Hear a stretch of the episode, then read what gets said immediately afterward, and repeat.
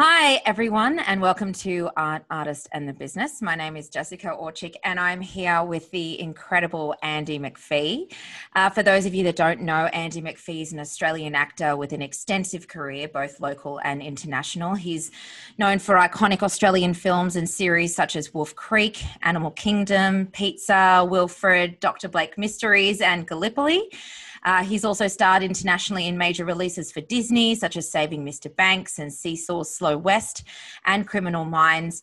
And he's best known internationally for his portrayal of Irish biker Keith McGee in Sons of Anarchy. Welcome, Andy. G'day, mate. Mate. I sound uh, I sound great. you do, you do. You sound not at the fantastic. not at the moment. I'm not. Oh no! Nothing going on now. No, I know, no, it's a bit of bit of a quiet time, bit of a quiet time. Um, Wow. So, first of all, thank you so much for joining us on the show today. Um, I, uh, it- you know, th- this has been a sort of long time coming, I guess, this podcast, because as you know, I've been embarking on this new course that I've been doing with our school uh, after, which is empowering the artist. And through this, I sort of realized there was. Uh, such as i guess a new world that artists are heading into you know where the Mm. idea of being empowered is a really important part of their process and understanding art in a different way understanding who they are as artists and of course looking at um, the world through a business or an entrepreneurial sense is, is i think a really really important skill so i sort of wanted to take it a little bit of a step further and Yeah. you know get a discussion going with these great people that i know that have been mentors at our school and and, and also i just believe have an incredible amount of wisdom to offer um, audiences all over the world and as as you know i sent you a question and i'm going to start with that because i think this just gives Yeah. people a little bit of an insight into who you are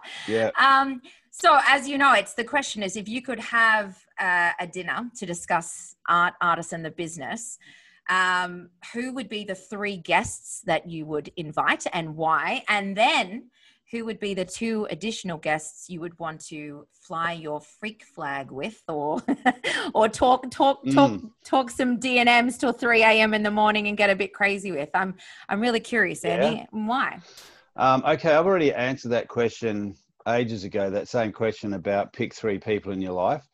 Uh, pick three people you'd love to have a conversation with, right? Now, this, the difference with yours is um, uh, is because you said artist, but I'm not actually going to answer that for the artist. I'm just going to tell you the three people I would love to have a conversation with, because whatever inspiration that is, that's going to help me whatever I'm doing my career, right? Because I like whatever perspective someone can give me, it's going to help me. Mm-hmm. So the three people I've chosen every time, it's never changed, is you know someone I'm doesn't really matter the the gender, but a, a five or six year old, then someone in their probably maybe mid twenties, and then someone who's a hundred years old. And I would like to sit down and have a conversation. Started with the six year old talking to the person who's a hundred and getting their perspective on life, like where this young one's got to go in his life and where the person who's a hundred's come from and what he's dealt with and what he's got through. And then bringing in the person in that middle age range who's probably going through relationship stuff and this and that. And I, we had a really big discussion about this and it'd be just so interesting. Probably, you know, from the, the person who's in the, the century uh, age group is just to hear all the things they went through but they got through them you know? Like especially now like what we're going through as covid to have that view of what the fear of you know the, the group in the middle is and then the young person who's probably got a, a reasonably good idea of what's going on. Um, and then the older person the 100 year old saying yeah well look i've been through all this and they passed and this is obviously very serious um, but things pass and it'd just be such an interesting conversation because you'd have expectation and maybe a little bit of fear um, from the young one, you know, because they're getting that things aren't the same. And then in the middle, that'd be very interesting, you know, Mm. what their perspective is, where they think it's going to go, how life is going to change. And then also for the, the person in the, in the upper age group, the 100, wondering what's in store for them when this all passes with COVID, like the, just the way the world's going. So I just think that would be a really interesting conversation to have um, for the, especially for the current times now. to just get people's perspective. You know, um, I don't want to sit around talk to actors anyway.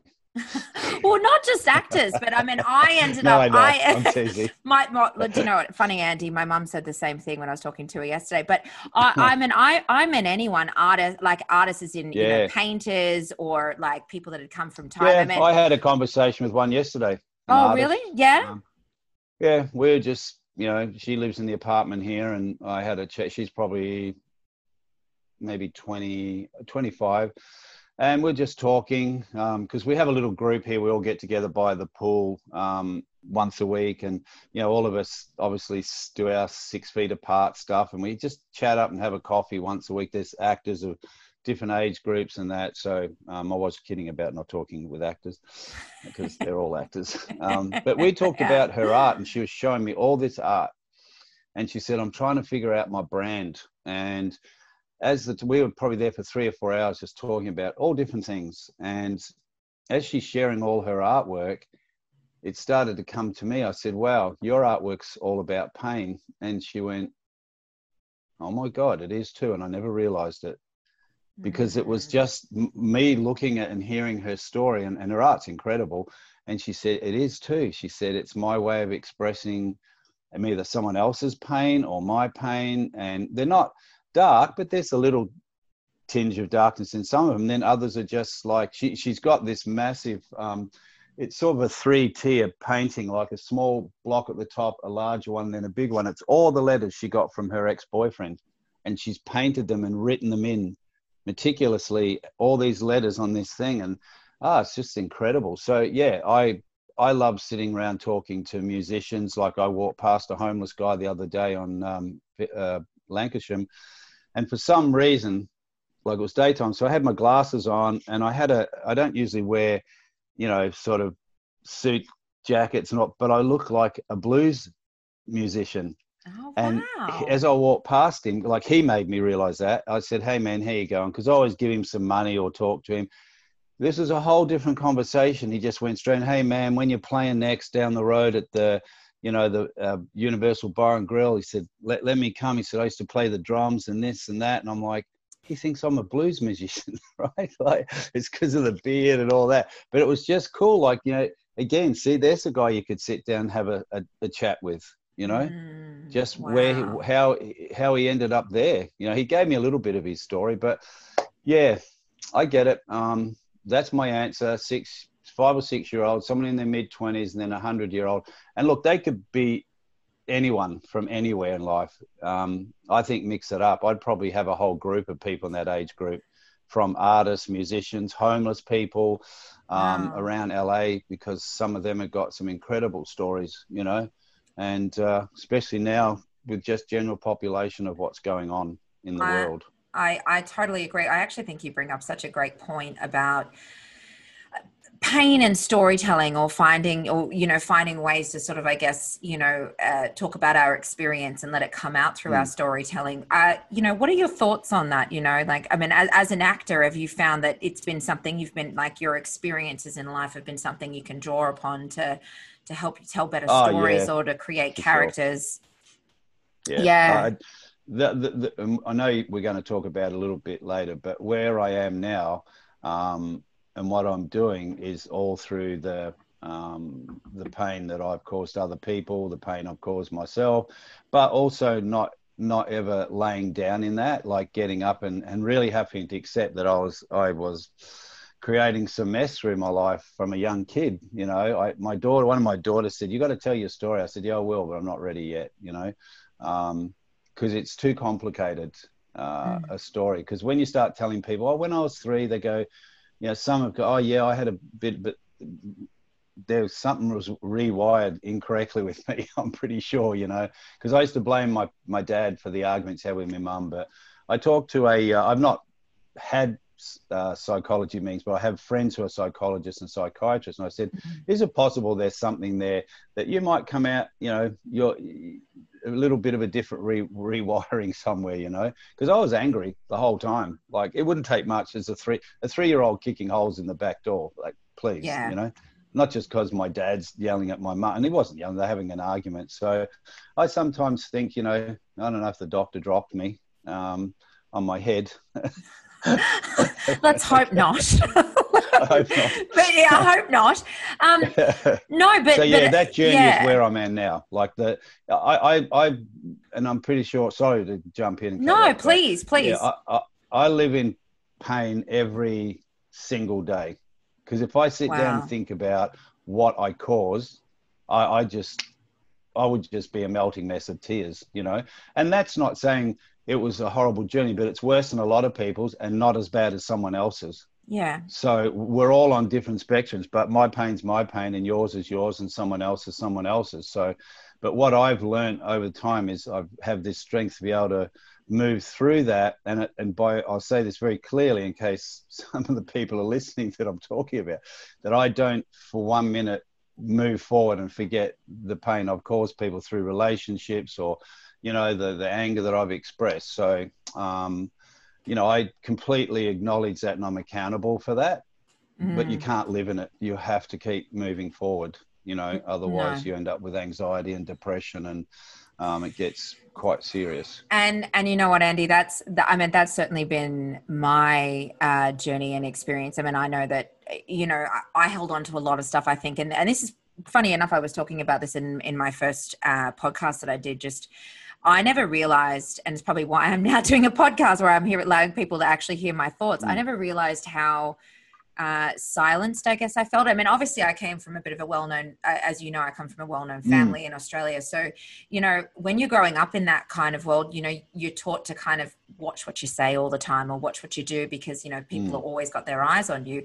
Um, and beyond that, you're in a house with big personalities and big people, and it, you just kind of get used to the idea that, you know, mm. your what you have to say may not be valid. And now, that is not necessarily a fault of anyone specifically it's just somewhere along the line there's there's a uh, I heard someone say this an incredible woman by the name of Trish Spears, who's a, a, hypnotherapist, and she mentioned this like programming that we have. At some point, there's this like programming that sticks in our brain that we believe something about ourselves, and that just continues on for the rest of our lives until we finally sort of get to a point we go, "Hey, wait yeah. a minute, that kind of programming is not what I want to hold on to." And one of the big reasons that I sort of got involved in this podcast is because, especially through this course, I've realized how many artists, actors, you know, dancers, it doesn't really matter what you do, that there's there's this feeling that they feel like they can't really be who they are or say what they want to say or, you know, be, for, for so many different reasons of fear. So I, I one thing I really respect about you is and your honesty is your honesty to who you are um, and and the pain that you've gone through, and also where you've come out the other side of it. And and and I that's I'm in exactly the same spot, you know. And I've had definitely struggled with depression, and I've definitely struggled with anxiety. Um, but I I continually work on my mental health because mm. I know that it's something that I can work on and um, and I know that you know if I can actually put my energy into something more positive like this for example then you know I'm certainly going to be able to find more purpose in life and and keep building forward. Oh yeah. Yeah yeah. 100% and that programming you're talking about is um, comes through like from many different like psychology psychiatry um, uh, tony robbins and nlp and landmark. All those mm. people do the mm. same thing sort mm-hmm. of i'm not you know, don't get me wrong i'm no expert in any of them but it all boils down to that one thing what i talked about before jokingly. Obviously i wasn't dropped on my head um, but yeah, it's that programming of, of watching my mum and dad argue. You know, my dad argued my mum, and look, uh, it it to me was a volcano, but it actually wasn't because it was only about six years ago when my sister said, "You know what? You're right. You know, there was arguments. You know, but it wasn't as big as you thought." So it was my perception, not my other brothers and sisters. For some reason, I just built that up, but I was also a little bit off. Um, to the other side because I was always in my imagination and playing and um, and and I did have a grudge against something and I had no idea what it was. Like I I've been so much trouble from that age through school years, like vandalism and the things I did. I can't even believe what I did now. I had my friend's parents sacked at Blackburn High School. William Hedger, if he's still, hopefully, he's still alive. We're about the same age. Um, I got his parents sacked from the school because of the, the stuff I did after school hours, trashing classrooms, throwing paint around. I was just like, I was angry at everything. Had mm. no idea why. I blame my dad. It's nothing to do with my dad. It was just me, something I was hanging on to. And uh, it took a long time. It took up, was only probably six years ago that I started to get rid of it. Like road rage, like terrible, you know, like the minute someone would have a go, I'd be out, you know, and that was doing, I was doing that from 17. Cops would pull me over. The minute they come to the window, I go, well, what's your fucking problem? You know? Mm. And he's like, what? He goes, dude, he goes, mate, he said, just relax. You know, he said, I'm just, you got a tail light. Oh, yeah. I said, you haven't got nothing better. Everyone in authority, wouldn't matter who it was, school teachers, mum, dad, anybody. I just had this beef against, but it was actually nobody's, nothing to do with anybody not my ex partner or girlfriends. It has nothing to do with any of them. But the sad part is you leave people, you, you do leave people with uh, a scar. You leave people with a bit of pain. And I know they move on and they've learned, but you still leave that with somebody. And then you leave it with yourself. And if you don't acknowledge and accept, even even if you can communicate with that person and just say, "Look, I get it. I know it's not going to change anything, but you've you've got to clean that mess up and complete it, regardless whether they're going to talk to you again or not." Luckily, um, in my world, uh, I've only probably only a few that don't, but everyone else I've reconciled with and they understand. But that's you know, I, I can't keep living in that. You, you you can't keep living in that anger because no. the anger's only at yourself. It's not anybody else, you know. And I'm not saying taking away that some people haven't had some horrible things happen to them as children. Uh, absolutely, they have. You know, we all have a different story. I can't say mm-hmm. my story is going to relate to someone who's been, uh, you know, abused as a young child because like. I have no idea what that would be like, and it would be horrendous, and the scars would be just terrible. So that we all have different levels of that programming, and yes. you just you've got to seek help for it. If you don't, it's just going to destroy you. You know.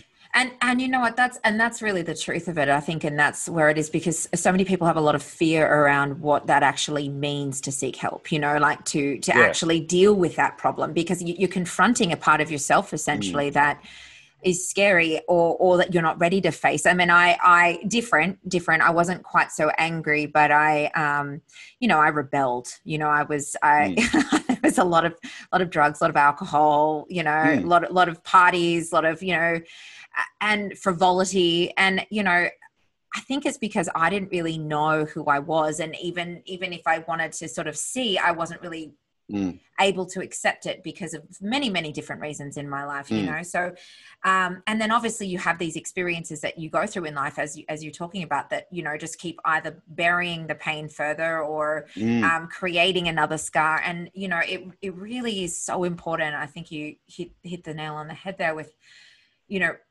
being able to to delve into yourself and confront it in a good way because you know that you can't live mm. in that pain you actually have to release it it's you know it's so important for yeah um not just artists and their creativity but as people i think as humans human beings mm. to release that yeah. pain is so and so important well it's totally proved now scientifically that um, art painting drawing writing poetry all that music uh, learning language is so healthy for your mind um, and and I I'm not the best at any of that, but I really encourage people I work with to do that. And um, I know we'll chat about later, but I was having a conversation with a lady from the prisons yesterday in yeah. Melbourne. No, tell me about that. And, tell me uh, about that. That's a really interesting. Yeah, well, nothing's sorted out yet, but she's going to have conversations about possible programs with some prisoners. You know, uh, when they leave, if they're interested in doing some creative work. You know um, and and that will be great. And that stemmed from uh, this YouTube channel that we have going at the moment. It's not we, that's incorrect. Um, I made that all about me then.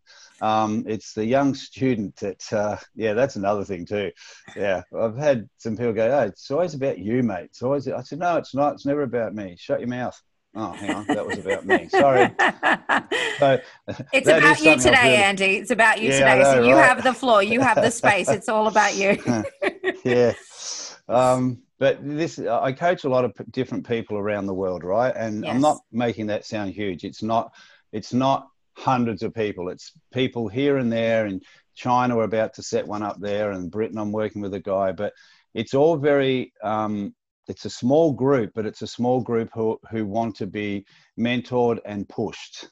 Mm. You know, they don't want to be patted on the back, hearing what they want to hear. They want to be told the truth. Absolutely. So um, it's that's where my coaching's changed. I still work with actors, but it turns into life coaching. And then what's developed out of that is I've had people say, "Well, you've changed my life. I'm actually doing something I was never going to do." I said, "Thanks, but no, you changed your life because you just did what I told you. I didn't know it was going to change your life. I just said, you do this, do that, try that, and they do.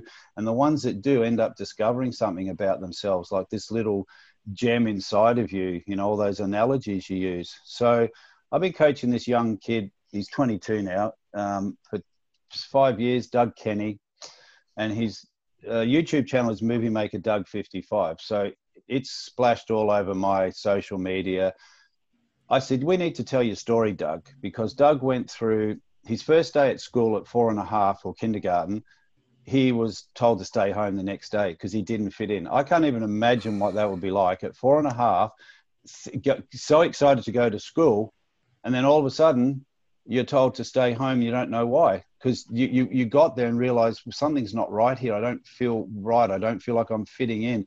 And this was a pattern right through his teenage years school like he ended up doing a lot of homeschooling then he tried to go back to school but the one thing that came out of it and this is so important someone saw a gem in him because one teacher said i've heard from your parents you like writing and he's only about 13 she said, "Why don't you write about your story of dealing with autism?" Like he was ended up in hospital quite a few times on medication and depression and suicidal thoughts.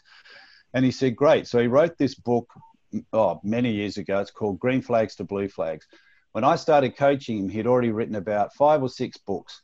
I said, "Okay, you're not interested in acting. Let's work on your book." So him and myself are working on this other book now, science fiction one and we've been doing that for a while. And then he put out his second version of Green Flags to Blue Flags. And the day I said to him two weeks ago, let's tell your story, I'll invite guests along. I have so many guests now, they're just falling out of the woodwork. I have people like all famous martial artists Sam Greco, Jerry Trimble, um, uh, uh, uh, Kit Dale, all world champions in their time, all motivators, people influencing other people. I've got dudes out of the Israel army, a tank commander who's in his 30s who was blown up and ended up in a wheelchair and refused to accept that's his life just because he's in a wheelchair. Um, people with vision impairment, people with hearing impairment. It's just it's just Fantastic. exploded, and they will all come on each week and share how they were relentless and unstoppable, even though they're still dealing with the like they're still moving through their journey. The uh, the ability, and, the ability. It's, it's yeah, exactly right, what we talk about. But yeah, abilities. It. Yeah, yeah. You yeah. know, absolutely, totally. And it's, it's incredible, mate. Like Doug, when we started two weeks, he said, "Oh, Andy, my second book. It's now rated on Amazon uh, five thousand three hundred and one in bestsellers international, and in Britain it's now fifteenth." I said, "Oh, Doug, that's amazing." Calls me yesterday, goes, "Andy." he goes, my book's now 250 internationally worldwide on Amazon bestseller. And I went, oh my gosh, Doug, what a perfect time to start your um, YouTube or this series on his channel. Like it's, he's exploding. Like the, the power in this young kid is just incredible. He'll never fit in the workforce. He can't. He said it's just, it's just something that's not going to happen. But he's created his life through someone saying you need to write. It's taken eight or nine years but he kept at it and now he's a bestseller. It's incredible. That is such an amazing so but I think that just that shows that you know it, it, it doesn't matter what what your experience is or or what yeah. what what your obstacle is in life you know let's yeah. go back to the basics of character mm. whatever whatever your obstacle is you you can overcome and be the person that you want to be or the person that yeah. you're meant to be I think is such a better way to phrase it yeah. you know the person that you're 100%. meant to be you know and stepping into that and i think that that's exactly what he's been able to do which is which yeah. is just just incredible. Um and and i love hearing about your mentoring stories because you you do you i, I think that you really look for um, you know the beauty in in so many different avenues in life. And I, I mean could you know tell me a little bit a bit more about um, i guess you what, what made you want to become an actor? Like what actually put you into that path of wanting to become an actor? Um, i answered this question a while ago in a, a magazine and I, I, never wanted to be an actor right i didn't start till i was 35 i'll go to how i started i was a professional wrestler for 10 years and then they wanted a couple of wrestlers for a commercial in Adelaide. So I did that, and that's when I started my career. Johnny Clark, an amazing Indigenous actor, um, he was on set. He introduced me to um, um, Angela Hesam at Spotlight Casting in Adelaide 30 years ago, and that's how that journey started. So going back from there, um, the pro wrestling, I was doing judo for probably 15 years. I was a first dan in that. I had many different jobs, right? So, uh, pool lifeguard, pool operations manager, scrap metal dealer, lawn mowing, uh, second-hand dealer, security bouncer. Then going back to the railways, I was in there when I left school at 16 as an eng- engineman. So I was in the railways for 15 years. See, I was already going to be something because I never could stand still. I just mm-hmm. could not stand still. And when I look back at my childhood, I was always playing games way too long into my teenage years. I still had this imagination and had my Matchbox cars, and I just loved being a kid. You know, I actually, to be honest, I just don't really think I wanted to grow up, and I still, still don't. I, I love it. You said that. Easiest. I said yesterday when I talked about my three people because one of my people was um, John Hughes. And the reason, as I said, is because I love his coming of age. Because I said, I, I don't think I've ever really come of age. Yeah. I'm only coming of age now. So yeah, I love that I you say that. I have. Yeah. I don't think I have because, you know, my, my, dad used to tell me you need to grow up and, you know, like some, even one of my, um, my, I hate saying the word ex because they're not ex. One of my, my girlfriends, um, she said to me, or girlfriend, not not plural, it's, ridiculous. Oh. Girlfriend said, she goes, "You just don't want to grow up, do you?" She said, "You're mm. just a mm. bloody kid. You're annoying, and then you lose your temper, and you have little tantrums, and you go crazy, and people keep leaving you, and then you just run off and find someone else." And I go, "Yeah, you're probably you're right." Just as that little kid, you know. And it, it's good in one way, but sometimes it's not good in others, you know, like because you you don't want to take responsibility for things sometimes. So that was a big learning lesson for me, taking responsibility for finances, and and and it's it's I'm way way better now than, mm. but I hmm. still probably have that kid thing in me. But one of the things I think my dad really installed in me is that he used to take me, and I'm pretty sure it was to calm me down because it was one stage he was going to put me into a boys' home because he just said your mum can't deal with you anymore. He, it was in Balwyn, and there was a boys' home near the Balwyn Primary School, and that see even that didn't scare me. Like it, mm. I just still I just couldn't. I just say it's not going to happen. Or I'd do something like you'd be vandalize something at the school. And go, yeah, I'm not going to get into trouble for that. I just had no accountability or responsibility for things, right? Yeah. And he kept taking me to pantomimes. He'd take me to see My Fair Lady in the theatre with mum. And I get what he was doing there. He was trying to install in something me to find some peace in myself, right? And I look back and think, yeah, it was always going to happen. I was going to be an actor, just didn't know. I had no idea, but didn't even think about it. But when I did become an actor and started looking back, I went, yeah, it's always been there. I just had to find my way through that journey, you know. Mm-hmm. Um, and look, right now, I said, I think even on your class yesterday, I said, I have no idea what's happening now. You know, like yeah. I'm older, um, I'm still getting offers for things, and I'm working on a Netflix series at the moment with a voiceover. But hey, you don't know. I'm no, just as I'm just as vulnerable now as when I first started. I know I'm. I think when I first started acting, I was gung ho. I never had fear. I just went for everything I could possibly do, asked what I needed to do, complacency sets in after a few years and you know then you get back on the horse again. But even now i think well you know i can't think of what if. I just got to keep doing what what i am and what i want to be mm. with coaching and acting. And so you've just got to keep your integrity around all your administration the business side of your acting and your training and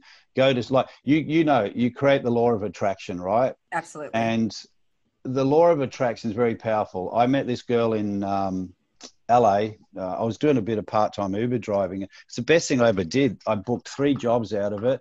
I've made the best friends. I've just incredible people, right? So yeah. I used it for a bit of a networking thing, right?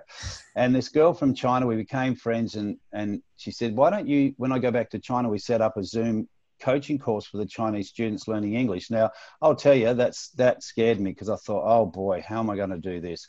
And the first session we had, it didn't work because I wasn't in the space of what it's like to be someone learning a new language. And I'm teaching acting, and he didn't want to learn acting, so we're having another go. And I've been delaying it. She said, "Oh, let's start in August." I went, "Okay, we'll do it by Zoom." She said, "I found creative people." And "Okay," and I'm I'm sort of like, oh, "What am I going to do?" Right?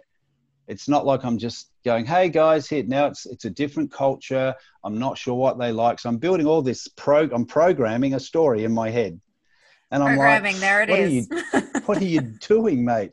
Then all of a sudden, not three days ago, this guy from Australia messaged me on Facebook. He wanted me me to be an executive producer on his film, and I said, I don't really do that. But I said, hey, I don't know. I won't say no.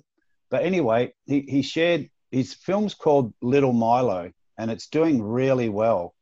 Um, he's he's he's in Sydney at the moment, but guess what? He's lived in Shanghai for 15 years and teaches acting to Chinese students. I've connected him up with the girl yesterday. I said, I found someone who's better than me, you know, and now we're going to work as a team. See, and that's a big thing. I, I thought I could do everything by myself. And then I realized yeah. you can't do this, Andy. You have no experience dealing with people from, you know, a non speaking English country. You don't know the culture. And then all of a sudden, this guy pops into my world just like that. And he's already spoken to her last night. They're talking already. So we're going wow. to organize something and he's he's an American. He's from LA, but he's lived in Shanghai for 15, making films, teaching actors. So if you just put out what you want, it'll come sooner I, or later. I do you know what, Andy? Especially through this year, I I look at I look at COVID like a bit of a blessing. I really do because as as I think mm. I said to you before we started today, you know, I, I've been able to sort of reshape my life and and and get an opportunity to start again and and it's not very often that that can happen for anybody no. but i think that the universe kind of presented everyone with this incredible opportunity to sort of re-evaluate what's important to them re-evaluate their values and yep. and what they want out of life and and how they want to live it and the big thing for yep. me has been mindset and and getting up every day and and projecting what i want you know and seeing that i can have what i want and really going for what i want and and yep. and being really unapologetically excited by that and mm. i think that that's so powerful. The law of attraction is so so so powerful. Mm. and and the people that i know that embrace it you know it's really hard to turn back because you realize what what yeah. energy you create with your mind you know? Yeah and look it's I, I, get to I understand a lot of people um you know go oh, yeah but you know law of attraction and i don't have an explanation for it. You know i have an, uh, my other faith that i'm with. I ride with you know big Bikers for Christ, big Christian group. And look, um, I'll, I'll, be honest with you. I'll say it right here and now. I get a little scared to share that, um, but I'm not scared to share that I was an asshole most of my life. But I'm scared to share that I ride with a Christian motorcycle club. Why? Because my programming is fear going. But hang on, hang on. You do those movies where you're shoving guns in people's mouth and swearing. I didn't say I was perfect. I said, I. What I'm saying is, I ride with this group and uh, they're all a bunch of Christian boys, but they're they're pretty hardcore boys. So I'm still hanging with the guys I want to hang with, but they have a different outlook on life. They have a different belief, and their help. We all help support each other, and they support other people in the community. Mm-hmm. If that's what's going to keep me on the straight and narrow, then I'll do it. But I also, don't, I, I don't need yeah no but i was going to say but also that that's who you are and the characters you play. Um they they they, they should never have defined you. They, they're not who you are andy. You know what i mean? No no you know, that's and, right. and and, I and they love it. That's yeah. the funny thing. They all love it. Like one of the ministers like he, the dude he started by he goes oh no we all love sons of anarchy. I said yeah sometimes a bit rough with the language. He goes oh yeah, that's all right mate. He said sometimes you do he said there's all things you're not going to do but yeah, I'm probably thinking, you know, like uh, maybe, uh, maybe, maybe God's up in heaven looking down, going, shouldn't have done that one. That's going to go on the book. I I I truly believe, and no matter in whatever way that you see God, even if it's you see God yeah. as the universe, if you see it as, as, obviously from Christian perspective or any perspective at all, I really believe that all God or the idea of God wants for all of us is to be happy and to be who we are. That's actually what I'm really. I I mean I. Yeah, I, am very into Kundalini yoga at the moment, which was a new thing mm. for me. So, and I mean, I think I, I sort of say the same thing. I get a bit vulnerable when I tell people, no, I, I get up in the morning and I chant and I do body actions and create energies and force fields, and people are like, oh, okay, that you know. Yeah, and I'm me like, too. But but you know, but for me, I, I since I found it, I actually it's it's given me such a um a deeper understanding as to who I am. It's really mm. allowed me to to delve into my my own faith and my own abilities and my yeah. mind and um, and so I'm very grateful for it. And, and like I yeah, said, I finding your own little piece, you know, a little bit of yeah. peace. I mean, look, I, I chant every morning, but my chant is getting out of a couch or getting out of bed going, oh my God, I used to be able to fly out of bed. What's wrong with my knees? Is it the wrestling or was it something I did when I was younger? It sounds like a chant. It's like, oh, mm, yeah, oh, um. That's just me getting up. I, I, I love it. I love it. I look to be honest, I'm an ex dancer, so occasionally I'll make a few of those noises myself when I've done a big workout. I'm like, oh, ah. Um, no, but I, I, I also wanted to ask you because um, I know that you um, you're very close with your your son Cody, and I know you're a big part of his life and his career. What sort of um, I guess when you were going through the process and you knew that he was interested in acting, what went through your mind when you were when when that happened, and then how you um, supported him through his career and his ventures? Yeah, he was never interested in acting. Um, mm. Neither him nor Sianoa. Um, I just said to them one day, I went, "Hey, there's a couple of short films going. Do you guys want to have a go?" You know, mm-hmm. and Sianoa went, "So yeah, okay," because she was already like when she was two, she was already doing all the the ballet thing as a two year old and all those things that mum and dads take their kids to, you know, hoping they're going to be a star and all that. We, we just took it because she was just that kid at home. So we thought we'll let her have an outlet. And then at the age of, uh, I'll talk about Chanel first. At the age of four, we took her to um, mostly kids in Adelaide because I was living there at the time. And I said, look, she wants to do acting. I'm pretty sure she'd be okay. You do a little bit of modeling and acting classes. And they said, yeah, but she's way too young. They said she's got to be at least five and a half. I went, uh, yeah, nah, I think you just better just, can we leave her here with you for a few hours and then you tell me no? They rang back and went, yeah, okay, we'll take her. I said, yeah, I know, right? They go, she's incredible. She's only four, mm. four and a half. They said she she went away on camps with teenagers from the club. We left her at the camp on the weekend, and all the kids looked after. She didn't want us to. She's so individual. She didn't want us to stay there. She said, "No, I'll be all right." And then she started booking commercials at the age of like five, and she did a wow. little modeling gig where they bring all these kids out on the platform. You know, they do the little spin around their little mm-hmm. dress, and she was like, she was under five, and then they do the little question. And she was always looking for me. Like even now, every day she sends me, "I love you, Dad," and all kisses. But she was looking for me in the audience to make sure I was there when she did her little speech. And they said, "So what do you want to do when you grow up, Sianoa?" And it's so cute. This little kid, she goes, "I just want to be a princess and comfortable, and maybe a fire engine." a fire engine. A fire engine. I think she meant a fireman, but she said fire engine. But she said, I want to be a princess and comfortable. Let me tell you, that program hasn't left her. That's fantastic. She is still playing that, you know, that program out of being a little princess and she wants to be, she's just lived it through acting and singing. So, yeah, the, when you got a, an idea of what you want to do, if it's really solid, it will be there. Mm. Um, and so she took into the acting a bit quicker because she was 14, I th- oh no, wait a minute, uh, 8, 7, 8, 9, 10, 11. She was about 10, I think. And Cody was a few years younger. And so, anyway, I got them to do these little short films, and they really did well, like yeah. really well. And I thought, okay, I'll, I'll, approach my agent and see if they'll take them both on. I sent them the little reels, and they said, oh, we don't take kids on that young. And uh, anyway, they looked at the reels and went, okay, interesting. Okay, we'll give them a shot. And I said to Chanel, this is what we're going to do. We're going to go for neighbors, uh, blue heelers, and oh no, that was it. That's all I said. Back in the day, you would take the photos in, the headshots. I was wrong. It went the other way around. It went blue heelers. She got a lead role, like smashing lead role through this whole series. Wow. Next thing, neighbors, three years. Like the two things we said we are going to do, got them.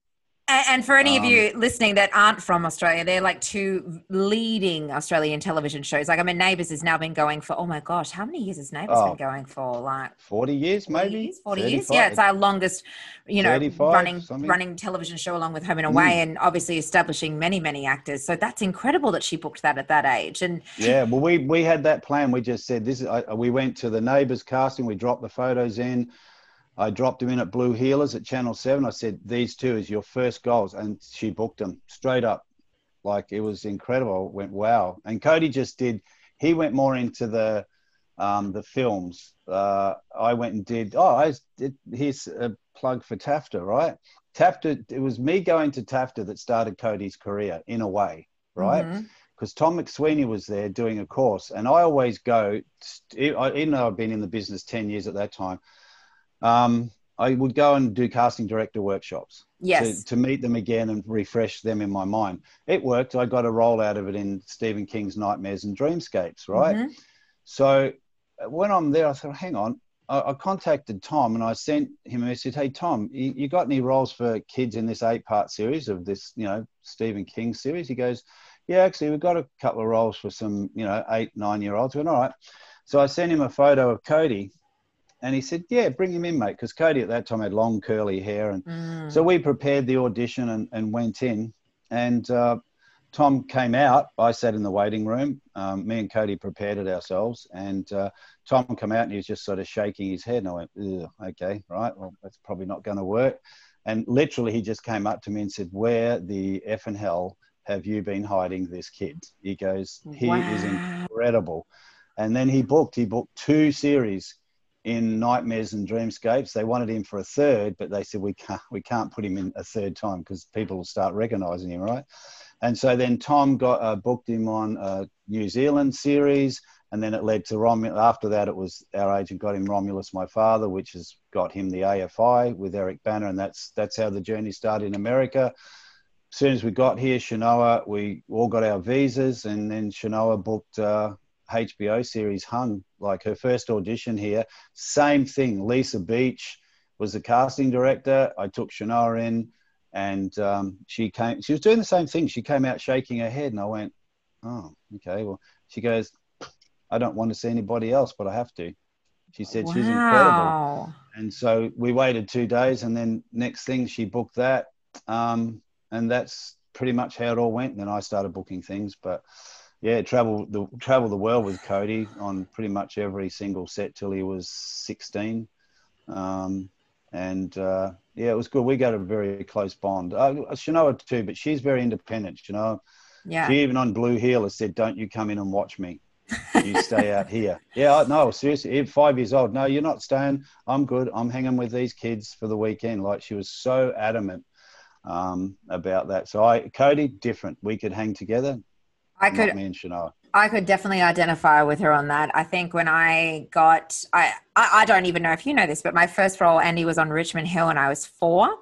Oh wow! And yeah, I know I was four. And the funny thing is, when I when I got it, um, I actually, not that it would be politically correct to do this anymore, but I had to play um, a little boy, or so they all thought I was oh, a little wow. boy. So they chopped off all my hair because the idea was I was supposed to be a girl that looked like a boy, and that was the whole episode. They thought a little boy went lost, and they had to find his oh, parents. Oh, really but then funny. they find out that it's a little girl at the end of the episode, and you know this is me. And I mean, I remember being uh, the only problem I had was that I they wanted me to spill milk and stuff on on on set, and I kept thinking I was going to get into trouble of some sort. So I remember mum, mum had to come on and go, "Look, it's fine. You're not actually going to get into trouble for this. You're allowed yeah, to spill. Right. You're allowed I'm not to going to my room. You know, you know."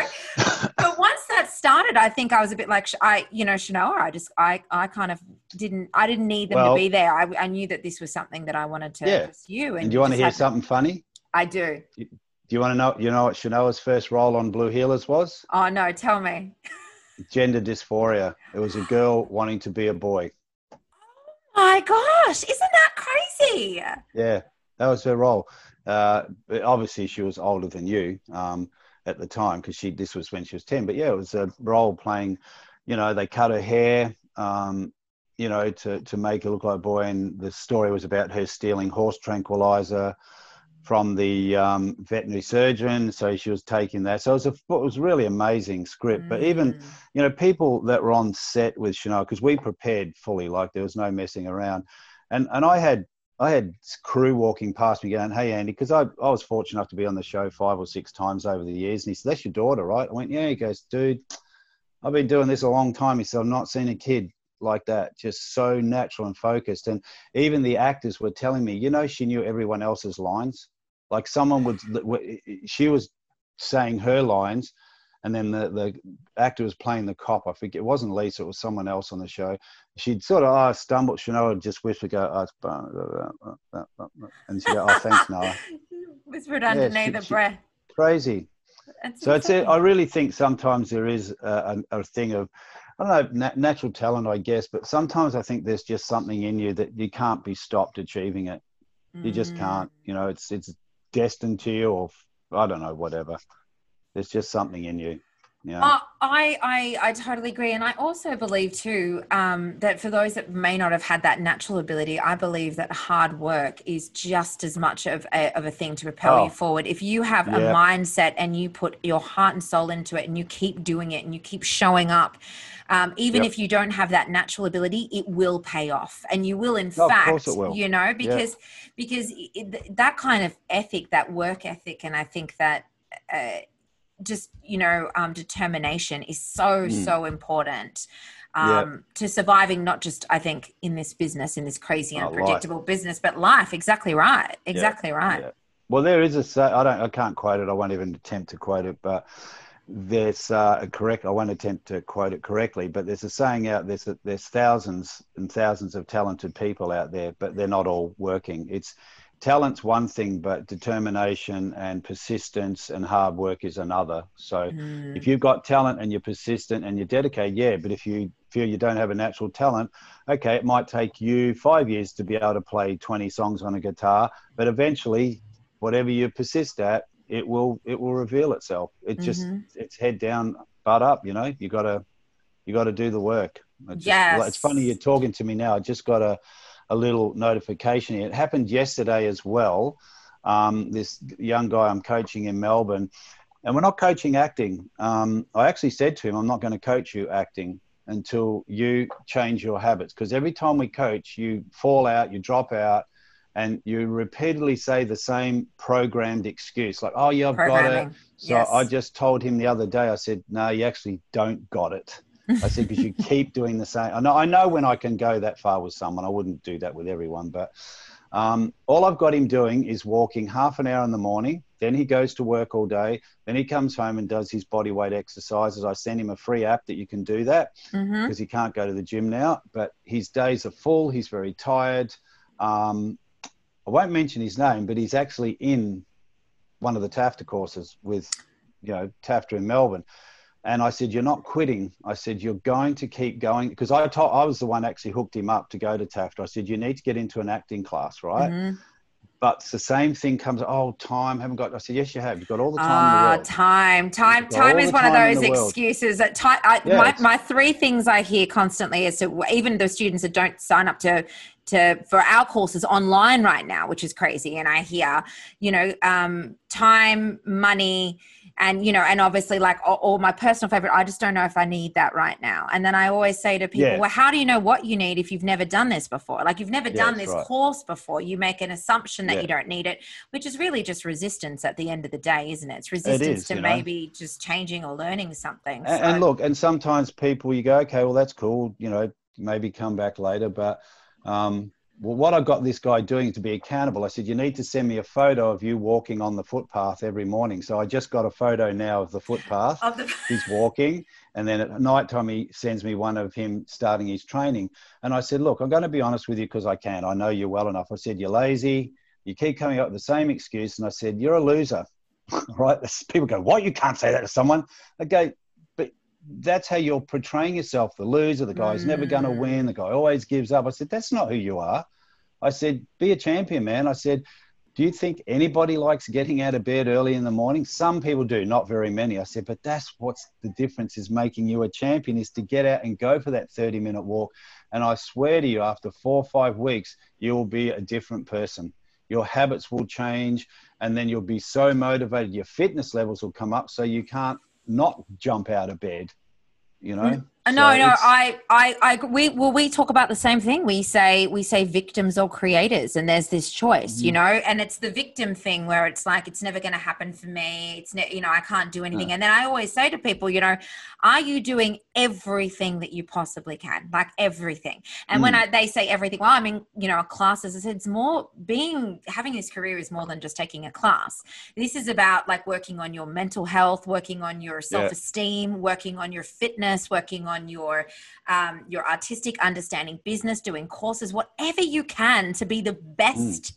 That you no can one else possibly be. no one else is going to do it. And I'm like, no. as soon as you start making those excuses, which I love that you bring that up, you know, you do, you, you create a programming that you you are going to keep losing and or yeah. you are going to keep being the victim and you're not going to yeah. really start to achieve what you want and that just gives you permission to fail i always talk about too the permission to fail you give yourself permission to fail you know yeah, as opposed to actually going i'm going to push through. Yeah even if you don't want to do it you know like and that's part of this um which is like it's we're not making any money out of this uh youtube uh sessions. We're doing these 10 past sessions.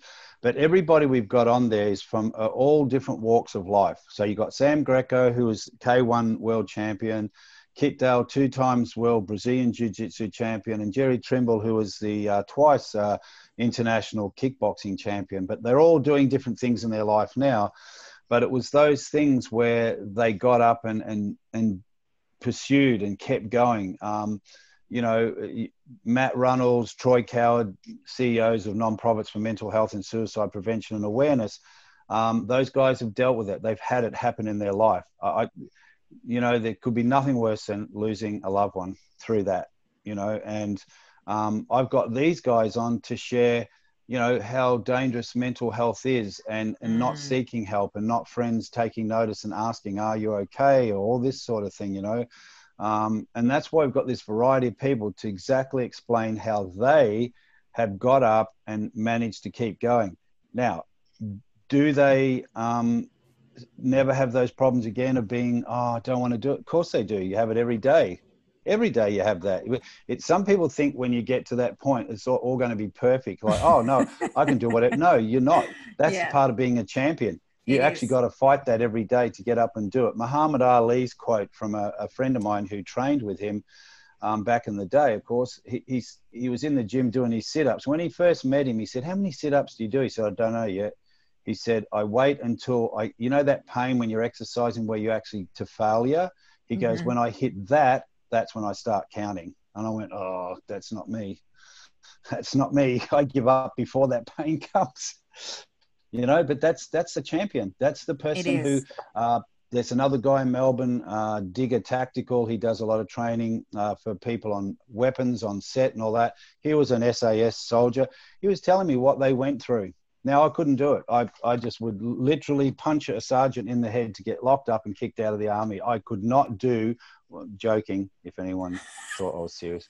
Um, i couldn't do what he did. Yeah. He said when we we were covert operators in war zones, our training was 20 mile runs with a full backpack and a full stomach of coke and chips and chicken like oh whatever I'm, I'm, don't quote me if anyone's out there going that's not what we i'm just saying what he told me they'll fill you up you have a big meal and then you run and then you spew and then you faint and then you collapse and then you got blood coming out your nose because you're coughing up stuff your partner standing beside you when you're finished, he goes, You're finished? Right, let's go. And I went, What? You get up and keep going? He goes, Yeah.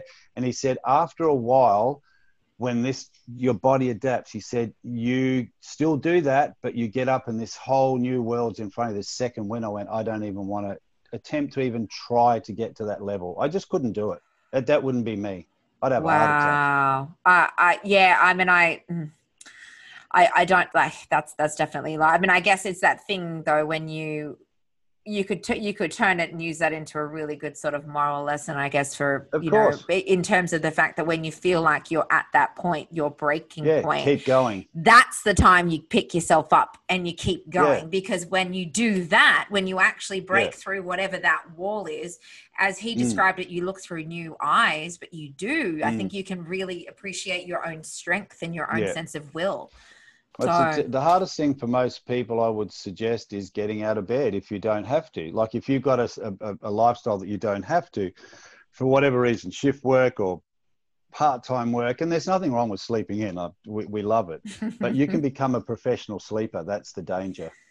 Like even if you're sleeping until 10 or 11 every morning, you're a professional sleeper because if you can getting out of bed at least when you don't have to, at least 8.30, and you've got things to do, like there's so much you can create online. And I'll be honest, I'll straight up tell you, I've just started a, um, working with a lady in Perth. She's an actress, voiceover artist, and it's multi-level marketing. Now people go, oh, no, you're not doing, but I am because why? I've got nothing to lose. America's in a poo hole at the moment with Trump and all that. We don't COVID. No one knows what's going on. No I one knows what's going on in Australia. I thought I've got nothing to lose, and it's actually uh, Rodan and Fields. It's a, a huge. Uh, yes you- I've already uh, yeah you. we, we spoke So- about which is actually I, i've like i said I've, I've had some people in australia that put me onto the skin product it was a really good product i do have to admit but all I do is they create a Facebook account for you, and then you can start sharing the products with people. You know what? This is where you become the champion. If you're going to worry about what people think, then okay, quit and give up. Mhm. It's getting past that point. Okay, not everyone's going to like it, and people aren't going to be interested. So then I thought I'm going to go a bit further. So I've started doing um, uh, learning about traffic secrets and learning about affiliate marketing.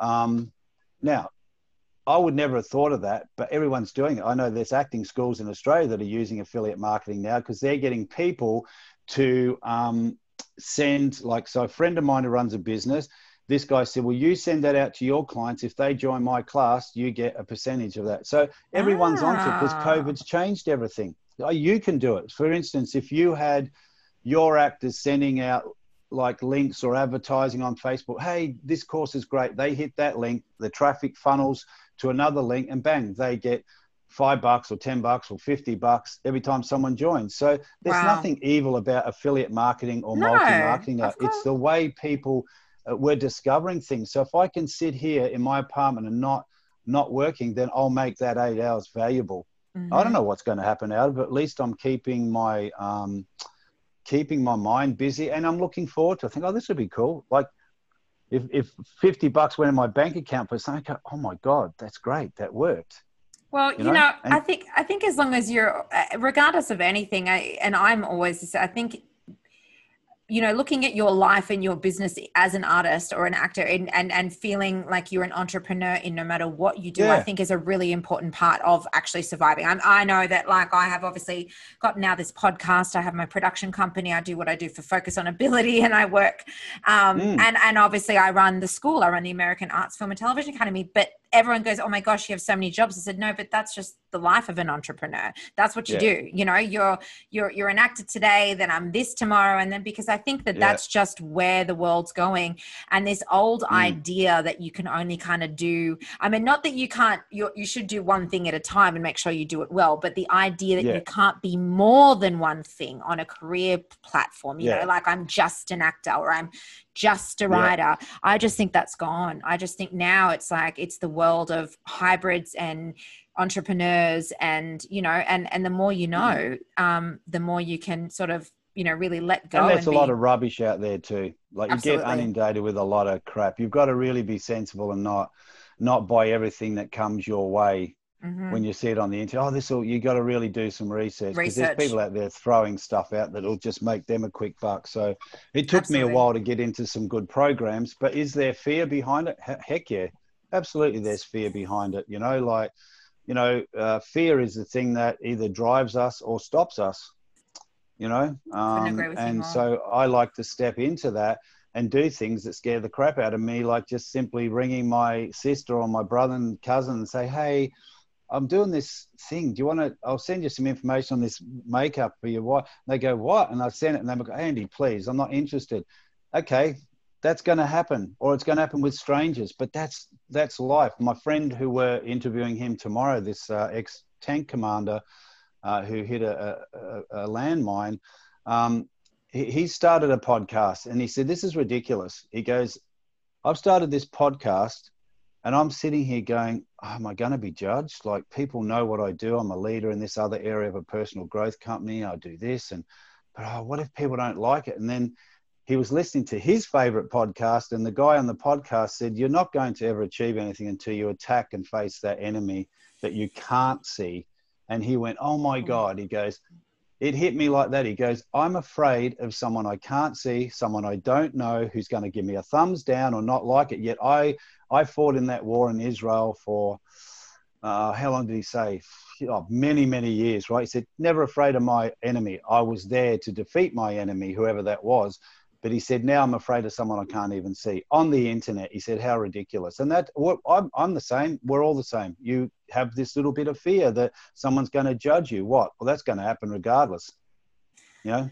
Yes, I, I, honestly, Andy, I do. And this is one of the reasons that we are here today. And I am doing this right now because I, I am sick of letting the person that I cannot see, this voice or this inner critic, yeah. tell me all these things about myself that are that are not true. And and I'm uh, I'm facing my fear. I have it on my affirmations wall that I say it every day that I'm letting go of old negative beliefs that have stood in the way of my success. And one of them is that you know that having a yeah. voice is a problem. So I love that. Well, they're not real anyway, mate. They're just real in your own head. Because if you sit here and if you could sit here and stop thinking for a minute there's actually nothing going on right now.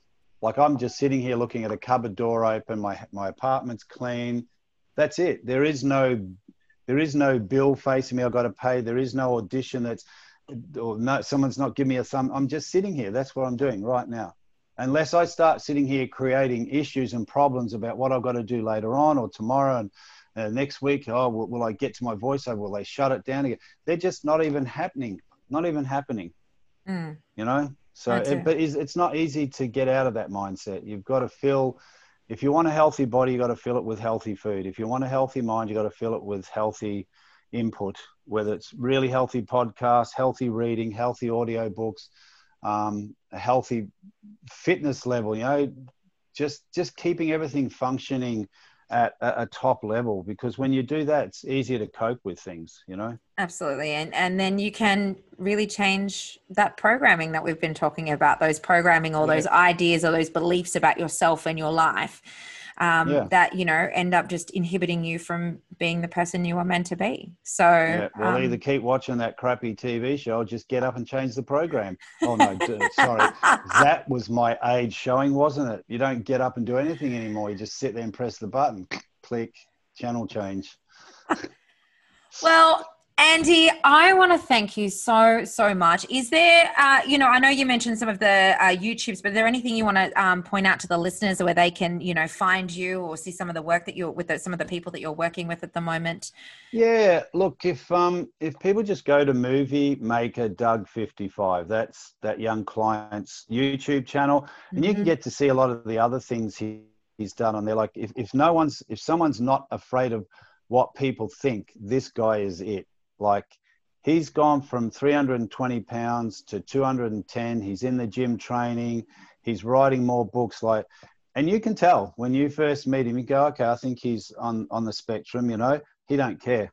No, he does not care. He's out there interviewing NASCAR drivers. He, he's interviewing producers from films. He's interviewing veterans from World War II. Like he is just, he's actually making me feel like a nitwit because I'm coaching him and I'm starting to ask him. I say, "Hey, Doug, by the way, I'm a little problem with my YouTube channel. Can yeah. you help me build that up? I'm help the one who told him to it. build his social media, right? And I now know. I'm asking him how to do it well that that's usually that, that's usually what happens you know the teacher the teacher becomes the student andy. Yeah i know right? It's happening. It is you. it is. Well thank yeah. you so so much for being here today and for sharing such incredible stories. And and um and as always it's uh you know it, it's it's you've offered so much wisdom and and just honesty and truth and i can't thank you enough for that. So that's and uh, yeah, yeah. thanks mate. I hope i hope you know people get a little trigger out of something that we both said that